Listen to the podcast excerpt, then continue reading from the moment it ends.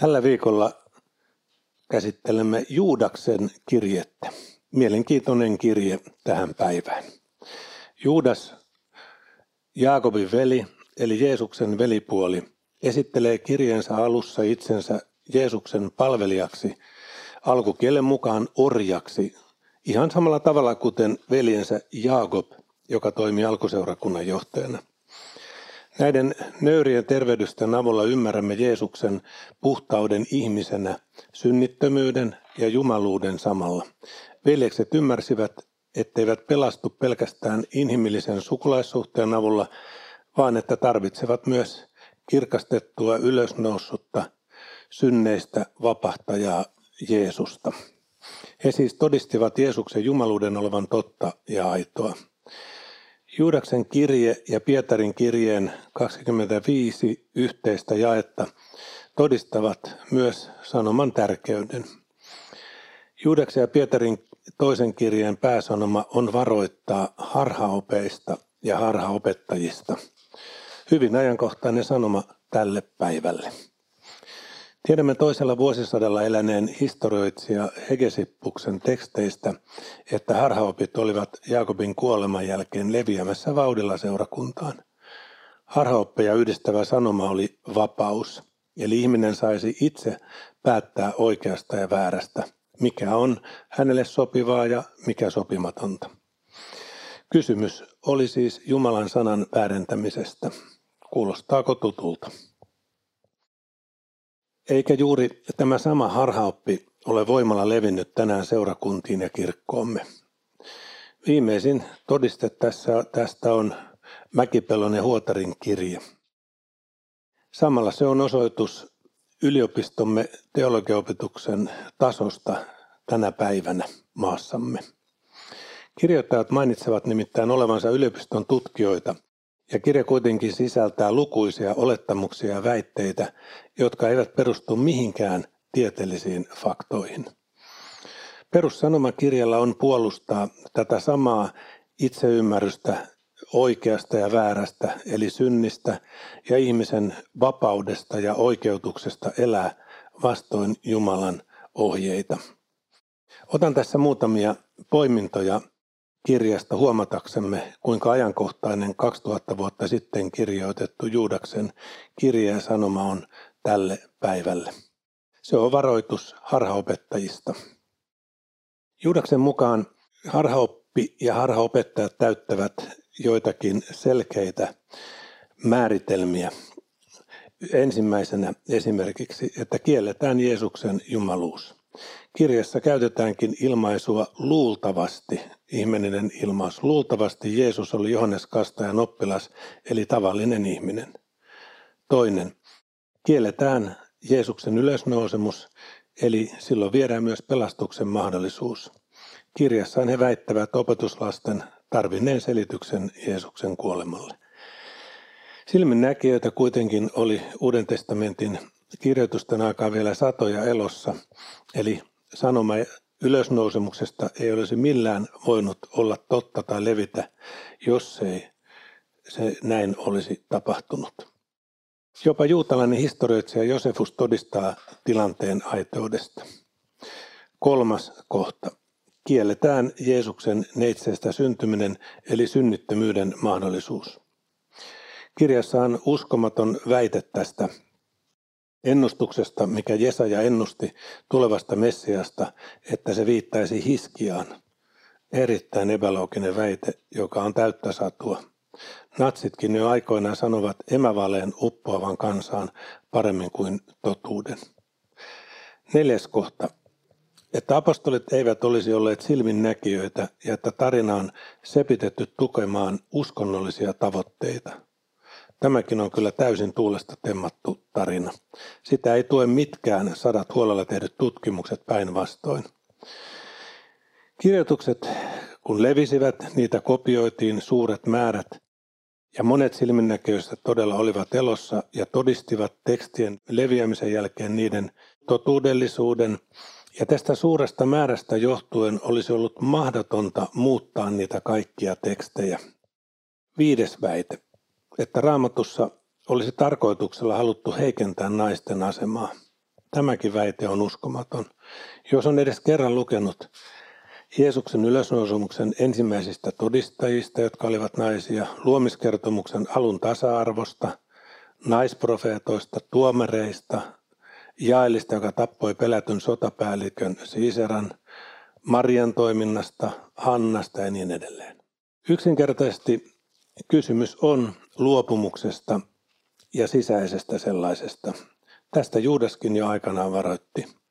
Raamattuhan sanoi, että kun laittomuus pääsee valtaa, kylmenee useampien rakkaus. Kirjan lopussa ja alussa taitaakin olla sen tärkein tavoite.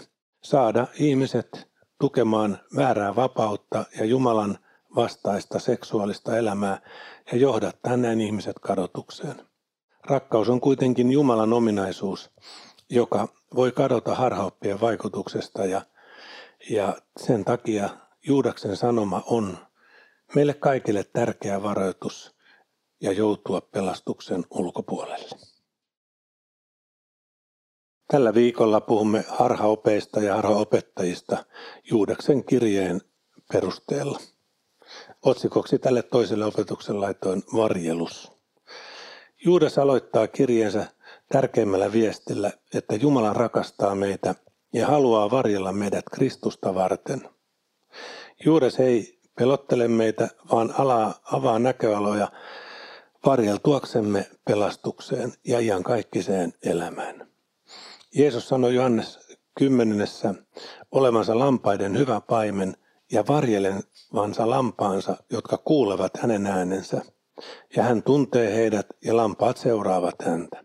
Ja silloin kukaan ei voi ryöstää heitä isän kädestä, jolla on kaikki valta ja voima. Lammas kun on avuton eikä pysty suojelemaan itseään pedoilta. Lampaan on pysyttävä paimenen suojeluksessa ja ylpeiltävä paimenestaan, ei itsestään. Lammas siis elää paimenen varassa. Elämme ystävä Jeesuksen varassa. Jumalan sana vakuuttaa meidän pelastuvan, meidän, jotka uskomme. Elämme ja lepäämme Raamatun sanan varassa, Hebrealaiskirjeen mukaan. Hebrealaiskirjeen mukaan siis uskomme alkaja ja täyttäjä on Jumalan sana eli Jeesus. Jumala ei valehtele ja siksi pelastuskin on varma niille, jotka uskovat pelastussanat todeksi. Joka huutaa Herran avuksi pelastuu. Juudas kirjoittaa taistelusta, joka sisältyy kristityn elämään, jakeessa 2. Tulkoon laupeus ja rauha ja rakkaus yhä runsaampana osaksenne. Kaikki nämä ominaisuudet ovat Jeesuksen ominaisuuksia. Kasvakaa siis Kristuksen tuntemisessa. Tämä on Juudaksen kehoitus. Jumala on armossaan kutsunut meidät osallisiksi Jeesuksesta ja toivoo Johannes 3,16 mukaan, ettei kukaan tuhoaisi mahdollisuuttaan elämään ja pelastukseen, vaan tarttuisi Jumalan tarjoukseen Jeesuksessa. Kaikki, jotka turvautuvat Jeesukseen, pelastuvat. Toki ihminen voi pysyä erossa tästä kaikesta ja silloin myös pelastuksesta. Ihminen voi väärentää sanaa ja muodostaa oman Jumalansa, mutta näin hän joutuu pelastuksen ulkopuolelle. Pitää myös muistaa Jumalan olevan absoluuttisesti, mitä sanoo, sekä pyhän että oikeanmukaisuuden suhteen. Kaikki vääryys tullaan kerran tuomitsemaan. Tekojen kautta meidät tuomitaan, mutta armahdus tulee Jeesuksen ja vain Jeesuksen kautta. Jumala voi nyt pelastaa ihmisen pyhyyttään loukkaamatta, koska Jeesus lunasti meidät vapaaksi synnin ja kuoleman laista. Tilalle tuli elämän hengen laki, jonka alaiseksi kaikki Jeesukseen uskovat luetaan. Tämä on Roomalaiskirje 8. Tätä kutsutaan myös armoksi. Syntiäisen turmiomalat haavoittavat ja turmelevat meitä ihmispoloisia, ja siksi tarvitsemme myös laupeutta ja rinnalla kulkemista, jonka Jumala voi vaikuttaa toisten, meidän kristittyjen välityksellä. Tärkeintä on ensiksi saada rauha Jumalan kanssa ja päästä Jumalan lapseksi, ja siitä seuraa rauha, jonka Jumala on allekirjoittanut Jeesuksen verellä. Tätä kaikkea seuraa vielä sisäinen rauha, kun varmistumme elämämme olevan sovitettu luojamme kanssa. Voimme hyvällä omalla tunnolla lähestyä Jumalaa. Filippiläiskirje 4,6-7 sanookin, älkää olko mistään murheissanne, vaan saattakaa kaikki se, mitä tarvitset, rukouksella ja anomisella Jumalan tiettäväksi. Silloin Jumalan rauha, joka on kaikkea ymmärrystä ylempi, on varjeleva teidän sydämenne ja ajatuksenne Kristuksessa Jeesuksessa. Luonnollinen ihminen on sodassa Jumalaa vastaan ja tarvitsee rauhan allekirjoittajan. Kun sopimus on tehty, alkaa rauhan vaikutukset hiljalleen näkyä, kun aseet lasketaan ja päästään rakentamaan rauhan valtakuntaa Jeesuksen ja muiden kristittyjen kanssa. Jumalan rauha tarkoittaa sekä ulkoista että sisäistä rauhaa, jota kannattaa tavoitella. Ystävä Juudas kehottaakin tavoittelemaan tätä sisäistä rauhaa. Jakeessa 3 hän sanoo: rakkaani, olen hartaasti halunnut kirjoittaa teille yhteisestä pelastuksestamme, ja nyt tunsin, että minun oli pakko kirjoittaa ja kehottaa teitä taistelemaan sen uskon puolesta, joka on pyhille kertakaikkisesti annettu. Teidän joukkoonne on näet pujahtanut joitakin ihmisiä, joista jo kauan sitten on ollut kirjoitettuna tuomio. Nuo jumalattomat kääntävät Jumalamme armon irstaudeksi ja kieltävät ainoan valtiamme, Herramme Jeesuksen Kristuksen. On siis mahdollisuus valita kahdenlaisesta elämästä. On maallista elämää ja on taivaallista elämää. Ja tänään Jeesus haluaa herättää taivaalliseen, ja maallinen jää ja lopulta katoaa sitten kokonaan.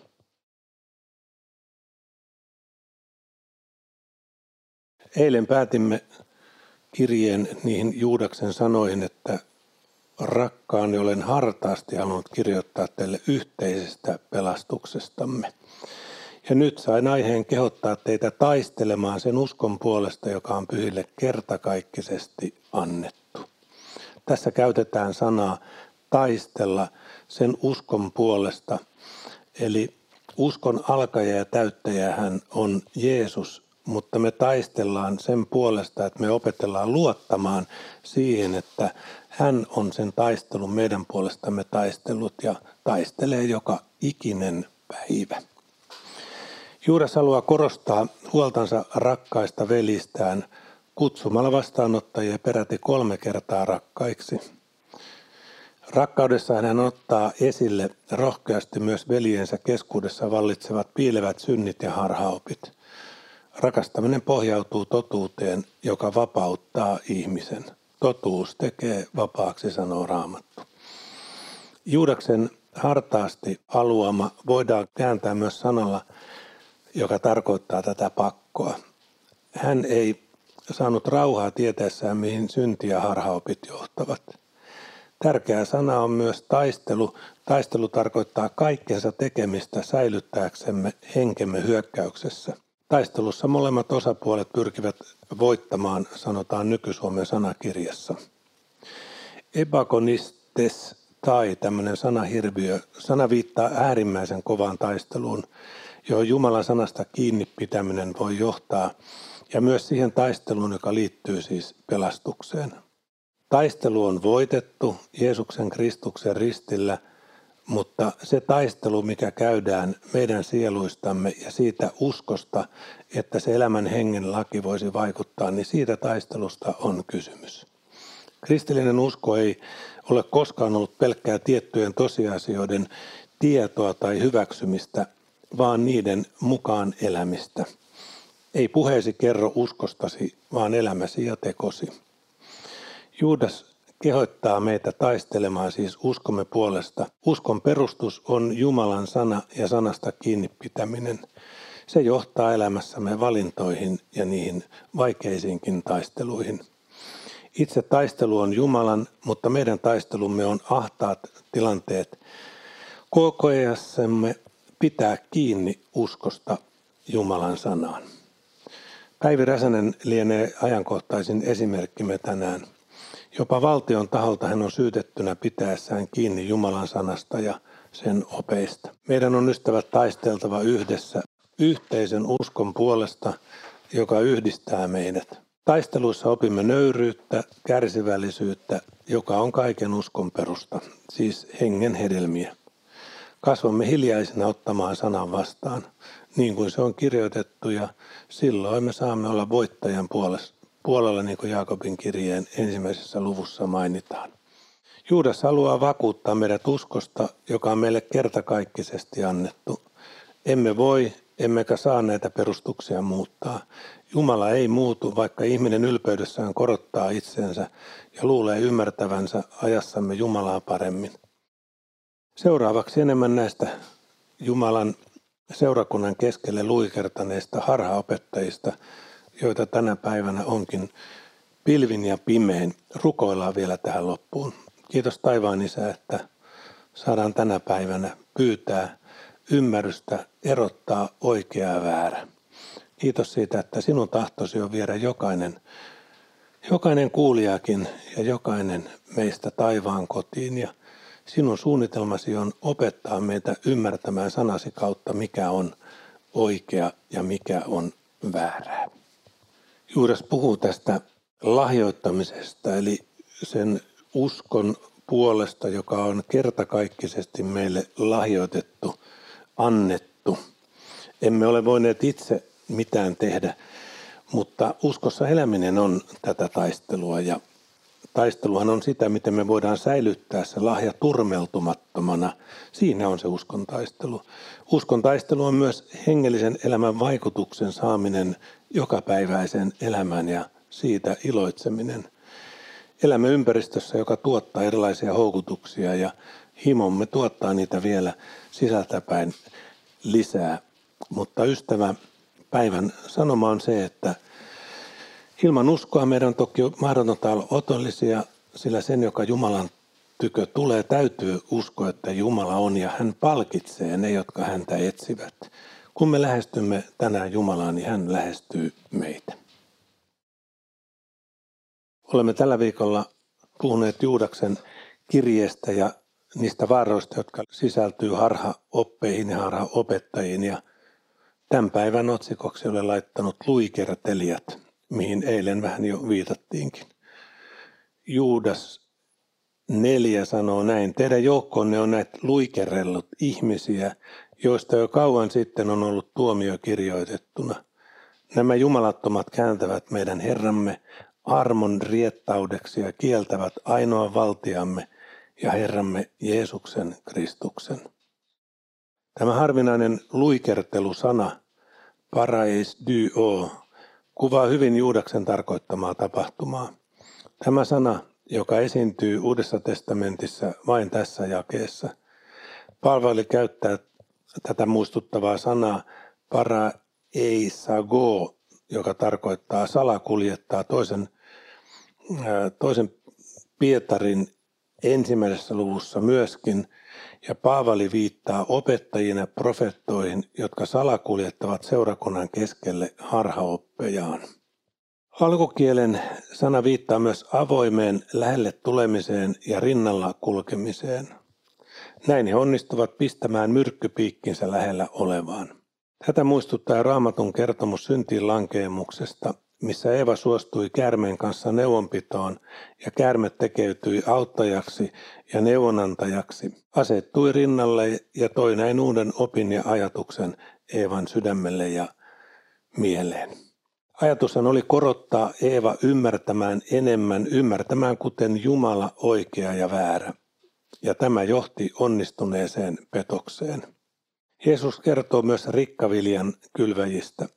Ja Paavalikin varoittaa valhevelistä, jotka tekeytyvät Kristuksen apostoleiksi. Toinen korintalaiskirje 11, 13-15. Tämä tekeytyä sana alkukielessä tarkoittaa alkuperäisen ilmeen vaihtamista toiseen, eli uuteen ilmeeseen. Ja se tarkoittaa myös ulkonäön muuttamista.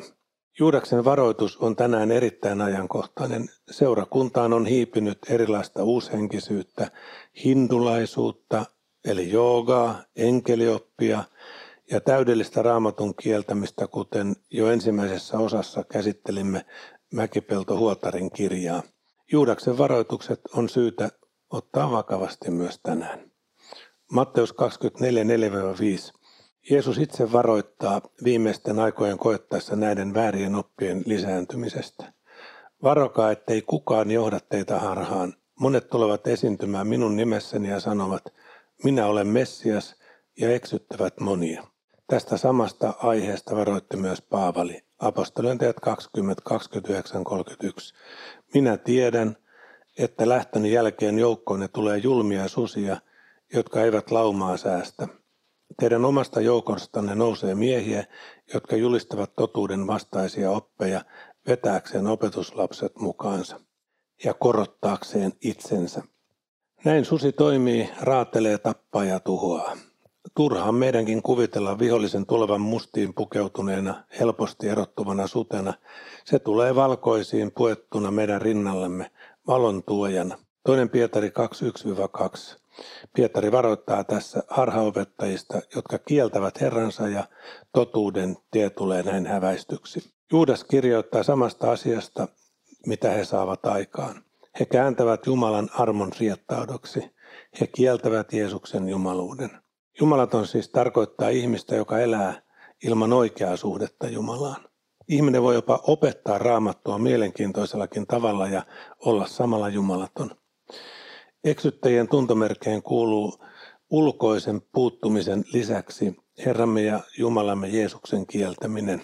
Eksyttäjä kyllä puhuu sujuvasti Jumalasta ja Jeesuksesta, mutta kieltää sen voiman, sen mitä Jeesus todellisuudessa on. Eli ylösnousemuksen, neitsestä syntymisen ja Jeesuksen jumaluuden. Lopultakin Jeesuksesta tehdään tavallinen ihminen ja hyvä opettaja. Silloin voidaan nostaa kaikki muutkin uskonnot hänen rinnalleen niin kuin tänä päivänä on tapana. Matteus 24.24. Sillä vääriä messiaita ja profeettoja ilmaantuu, ja he tekevät suuria ihmeitä ja tunnustekoja, niin että jos mahdollista johdattavat valitutkin harhaan. Ahneudessaan he houkuttelevat luopumaan Jumalan sanasta, jos milläkin tavalla. Juudas kertoo myös eksyttäjiä odottavasta kauheasta tuomiosta. Viides Mooses yksiselitteisesti säädetään eksyttäjille kuolemantuomio. Varoitukset eivät tänäänkään ole turhia.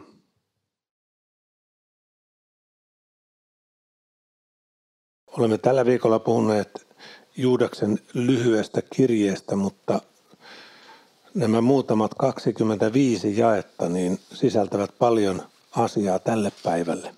Juudas muistuttaa kirjeessään, että Egyptistä eli synnin orjuudesta pelastuneista oli suurin osa päättynyt tottelemattomuudessaan kääntyä takaisin Egyptiin, siis kääntyä pelastuksesta pois, ja he kuolivat näin erämaahan.